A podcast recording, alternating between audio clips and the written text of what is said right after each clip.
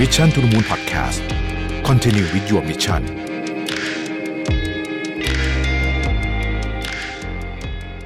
สวัสดีครับ ยินดีต้อนรับเข้าสู่ Mission to the Moon Podcast นะครับ คุณอยู่กับประวิทยานุตสาหะครับ วันนี้จะมาชวนคุยนะครับ ถึงเรื่องของการทำคอนเทนต์ในปี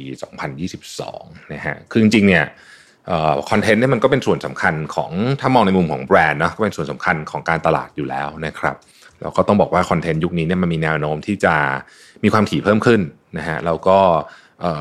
บางในในบางกรณีเนี่ยอาจจะต้องทำปริมาณเยอะๆ เพื่อเอามาให้แบบมันเหมือนกับ personalize กับหลายๆแบรนด์เราจะเห็นว่าหลายแบรนด์โดยเฉพาะที่ต่างประเทศเนี่ยบางทีทำแคมเปญแคมเปญหนึ่งนี่มีไอวิดีโอสั้นๆเนี่ยนะฮะที่แบบเปลี่ยนกราฟิกเปลี่ยนอะไรเนี่ยนะฮะคือมันอาจจะดูคล้ายๆกันเนี่ยแต่ว่ามีบางแคมเปญเนี่ยมีวิดีโอสั้นๆเป็นร้อยอันเลยนะฮะแต่ว่านั่นก็คือ extreme หน่อย แต่สมมติว่าเราเราลองคิดถึงมุมนี้ว่าเออคอนเทนต์มันต้องถูกผลิตถี่ขึ้นนะครับแล้วก็ต้อง personalize มากขึ้นเนี่ยเราจะบริหารจัดการยังไงในมุมของแบรนด์นะฮะในมุมของคอนเทนต์ครีเอเตอร์เองนะฮะซึ่งคอนเทนต์ครีเอเตอร์ก็เป็นตั้งแต่นักเขียนบทความนะฮะยูทูบเบอร์นะครับ podcaster อะไรเยอะแยะเต็มหมดเลยเนี่ยนะครับก็จำเป็นที่จะต้องแข่งขันกันสูงขึ้นเหมือนกัน เพราะว่าแน่นอนว่าคอนเทนต์ที่เราทำทุกอันมันไม่ได้ปรากฏไปอยู่ ที่คนดูใช่ไหมฮะมันก็ขึ้นอยู่กับอัลกอริทึมจะเลือกนะเราทำเว็บไซต์อย่างเงี้ย search ใน Google จะเลือกเราหรือเปล่านะครับใน YouTube ก็จะ suggest เราหรือเปล่านะฮะเราก็ทุกที่นะครับเออดังนั้นเนี่ยจริงๆคอนเทนต์เนี่ยไม่ใช่แค่ถูกใจคนอ่านอย่างเดียวนะอันดับแรกอาจจะต้องถูกใจอัลกอริทึมก่อนด้วยนะครับถึงจะไปถึงคนอ่านได้เพราะไม่งั้นคนอ่านจะไม่มีโอกาสเห็นเลยเนี่ยนะฮะวันนี้ก็เลยจะมาแชร์กันนะครับว่าเจ็ด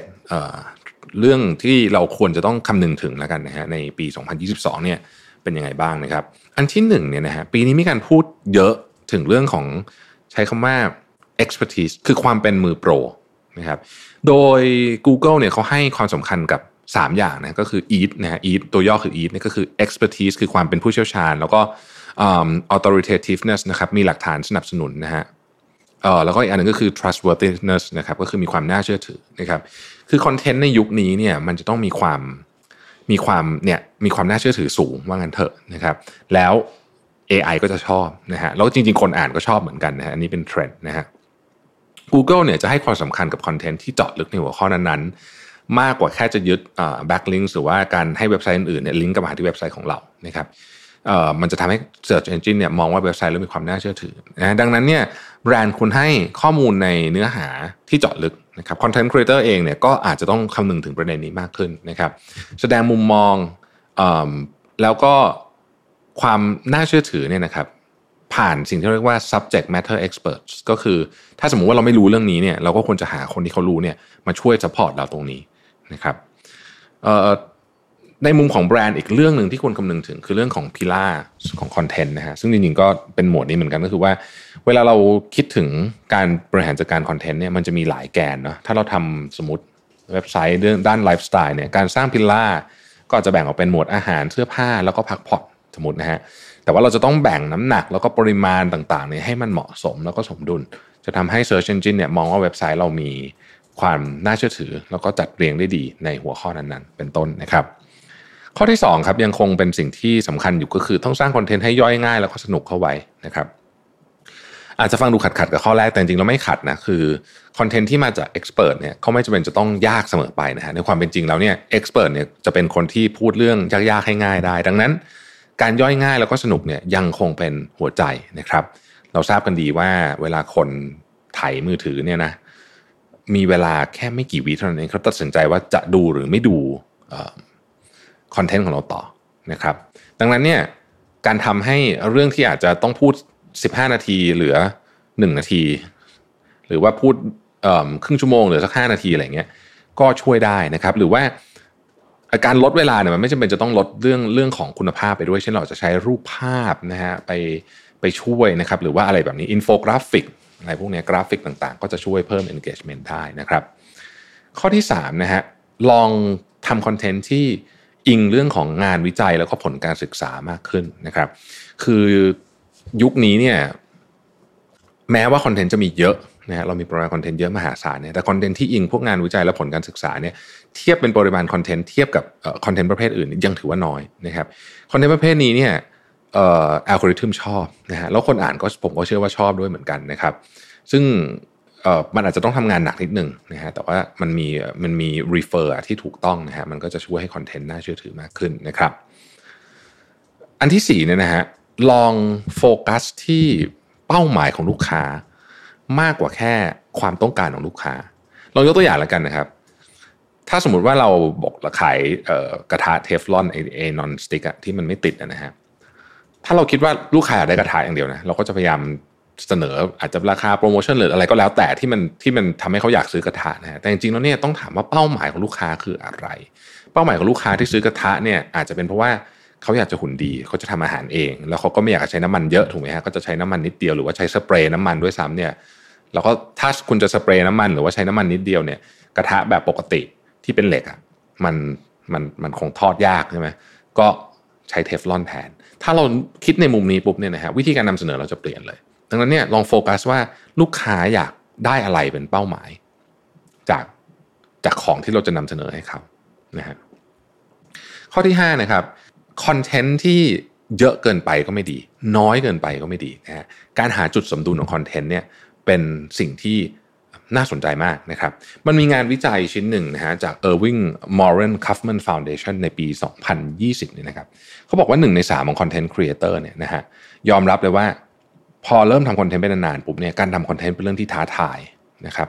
แล้วก็พอมันต้องทำตามกระแสทำตามอะไรต่างๆ แล้วข้อมูลก็เยอะแยะเต็มไปหมดเลยเนี่ยนะฮะจนหลายคนเนี่ยรู้สึกถึงการเบิร์นเอาพูดง่ายๆคือว่าจากเดิมที่เคยทำแล้วสนุกนะครับไม่หนุกละนะฮะไม่หนุกละนะฮะดังนั้นเนี่ยเขาก็เลยบอกว่าต้องหาจุดที่พอดีของคนทำคอนเทนต์นะว่าคุณจะทำคอนเทนต์เนี่ย จำนวนปริมาณเท่าไหร่ความถี่เท่าไหร่ เช่น วันละหนึ่งครั้ง สัปดาห์ละหนึ่งครั้งนะครับอะไรอย่างนี้เป็นต้นเนี่ยนะฮะแต่ไม่ว่าจะเท่าไหร่ก็ตามเนี่ยนะครับ ขอให้นึกเสมอว่ามันจะเป็นต้องเป็นอัตราส่วนที่ทำให้เราไม่ burn out บางคนเป็นคอนเทนต์ครีเอเตอร์ที่ทำงานไปด้วยอย่างอื่นไปด้วยนะครับแล้วก็ต้องตอนกลางคืนก็ต้องมาตัดต่องานอะไรแบบนี้บางทีมันไม่ไหวเหมือนกันนะถ้าเกิดว่าลงทุกวันก็อาจจะลองดูเลื่อนความถี่ไปได้ สิ่งที่สำคัญก็คือว่าไม่ว่าคุณจะมีความถี่หนึ่งวัน ต่อชิ้นสิบชิ้นต่อวันหรือว่าหนึ่งชิ้นต่อสัปดาห์หรือหนึ่งชิ้นต่ออะไรก็แล้วแต่เนี่ยนะต่อสองสัปดาห์เนี่ยนะครับสิ่งที่สำคัญมากคือความสม่ำเสมอนะฮะพูดง่ายคือว่า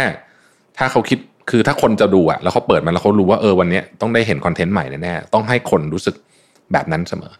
การรักษาความสม่ำเสมอเนี่ยสำคัญกับทั้งธุรกิจแล้วก็ content creator คือจะมองในมุมแบรนด์ก็สำคัญจะมองในมุม content creator ก็สำคัญ นะครับ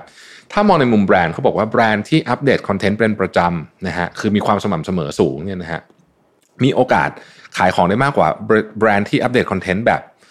เอาวันนี้อยากจะอัพทีหนึ่งสิบอันก็มาเลยแล้วก็หายไป 2 อาทิตย์อะไรอย่างเงี้ยนะฮะอันนี้เนี่ยเป็นข้อมูลจาก Tribal Impact ปี 2018 นะครับเพราะเพราะลูกค้าเนี่ยคือลูกค้าเนี่ยเขาเขาเร็วมากอยู่ละนะเพราะเนี่ยเวลาเราอัปเดต content บ่อยเนี่ยนะฮะมันก็จะมีข้อมูลใหม่ๆ ที่รู้สึกว่ามันไปกับมันไปกับเพจของเขาได้เป็นต้นนะฮะ ข้อที่6นะครับ content แบบวิดีโอยังคงเป็น content ที่มาแรงที่สุดนะครับมาหลายปีแล้วนะฮะแต่ว่าการมาถึงของ Tik t o อกก็ยิ่งทำให้วิดีโอเนี่ยมาแรงขึ้นไปอีกนะครับวิดีโอเนี่ยมันก็มีความท้าทายเนาะคือตอนแรกๆก็อาจจะใช้แบบกล้องมือถือถ่ายได้นะฮะแต่ว่าหลังๆนี่ก็จะต้องเพิ่มลูกเล่นเข้าไปหน่อย หรือว่าการตัดต่อเนี่ยสำคัญมากเลยนะฮะสำหรับวิดีโอที่ที่นีการตัดต่อเนี่ยนะก็จะทำให้คนสนใจเรามากขึ้นนะครับ คุณภาพของภาพและเสียงก็เช่นเดียวกันนะครับ คือถ้ามันแย่มากเนี่ยนะฮะคนก็อาจจะดูไม่จบเป็นต้นนะครับ ข้อที่7นะฮะลองทำคอนเทนต์แบบ content automation ดูนะครับคือ content automation เนี่ยนะฮะมันหมายถึงว่าการนำข้อมูลเชิงลึกที่มีปริมาณมหาศาลในหัวข้อนั้นเนี่ยมาแยกเป็นข้อมูลเล็กๆนะครับคือแทนที่จะยัดตู้มไปแบบเยอะๆเนี่ยนะฮะลองแยกเป็นแบบชิ้นส่วนเล็ก ๆ ดู แล้วค่อยเสนอฟีดเข้าไปทีละอันนะครับคนจะรู้สึกว่าเฮ้ยประสบการณ์ดีกว่านะฮะเพราะว่าความจริงก็คือมนุษย์เราตอนนี้เนี่ย มีเรื่องเยอะนะครับถ้าเกิดเรายัดของไปทีหนึ่งเนี่ยนะฮะเราโอ้โหแบบโพสต์หนึ่งเข้าไปแล้วแบบห้าพันคำเนี่ยมันจะเหนื่อยนะฮะคนก็อ่านเหนื่อยดังนั้นเนี่ยเเราจึงต้องคิดถึงเรื่องนี้ด้วยนะครับแล้วก็ประเด็นเรื่องของ personalization พวกนี้ก็ยังคงอยู่นะฮะเราจะทำคอนเทนต์เพื่อเสิร์ฟใครนะฮะจะมีหลายกลุ่มคอนเทนต์ก็ต้องแตกต่างกันไปนะครับสำหรับใครที่ทำเว็บนะฮะอย่าลืมเรื่อง user experience เสมอนะครับถ้าเกิดว่ายังนึกไม่ออกว่าเว็บเราดีไม่ดีลองเข้าไปในฟังก์ชันของ Google ที่ชื่อว่า call web vitals นะฮะอันนี้ก็จะช่วยตรวจสอบนะฮะว่าไอความเร็วเอ่ยอะไรเอ่ยของเว็บไซต์เราเป็นยังไงปัจจัยอื่นๆเป็นยังไงนะฮะแล้วเขาก็จะบอกว่าเราควรจะปรับปรุงอะไรเนี่ยครับ ก็คอนเทนต์เนี่ยมันเป็นของที่ดินามิกมากนะครับ แล้วก็ใช้กับใช้คำว่ามันมัน มันมีคู่แข่งเยอะขึ้นทุกวันนะครับเพราะฉะนั้นเราต้องอัปเดตตัวเองตลอดเวลา เพื่อให้คอนเทนต์ของเรายังคงน่าสนใจสำหรับตลาดอยู่เสมอนะครับ ขอบคุณที่ติดตาม Mission to the Moon นะครับเราพบกันใหม่พรุ่งนี้ สวัสดีครับ Mission to the Moon Podcast Continue with your mission